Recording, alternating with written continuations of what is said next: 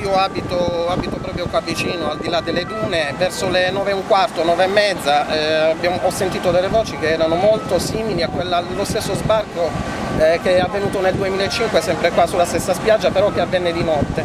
A quel punto sono corso verso, eh, verso le dune, ho incontrato, io penso che sia lo scafista, perché la prima cosa o era spaventato, mi ha colpito, mi ha dato un colpo qui sulla e allora io sono tornato indietro, ho avvertito i miei parenti di venire tutti qua perché avevo visto già tutta la gente che stava scendendo e quindi c'era bisogno di dargli una mano.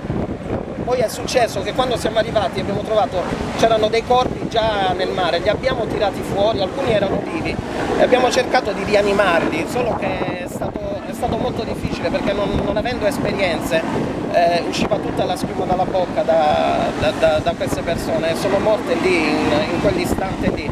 Solo che il, per me lo scandalo è stato che dopo un'ora si sono viste le ambulanze, dopo un'ora che le avevamo chiamate dalle 9 e un quarto sono arrivate intorno alle 10 e mezza, 11 meno 20.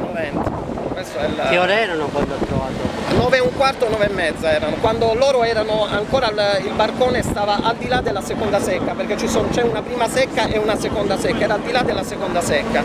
Quindi e la tragedia si è praticamente consumata sotto i nostri occhi? Si è consumata sotto i nostri occhi perché in, uh, un eritreo, che, uh, in, un, uh, in un inglese stentato, mi ha detto che praticamente li stavano buttando giù, quindi penso lo scafista cercava di buttarli giù e di liberarsi subito di, per poter scappare, penso, immagino.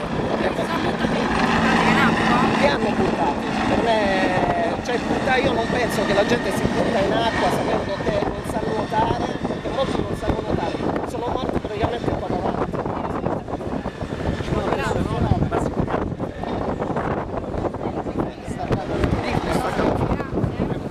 E il balcone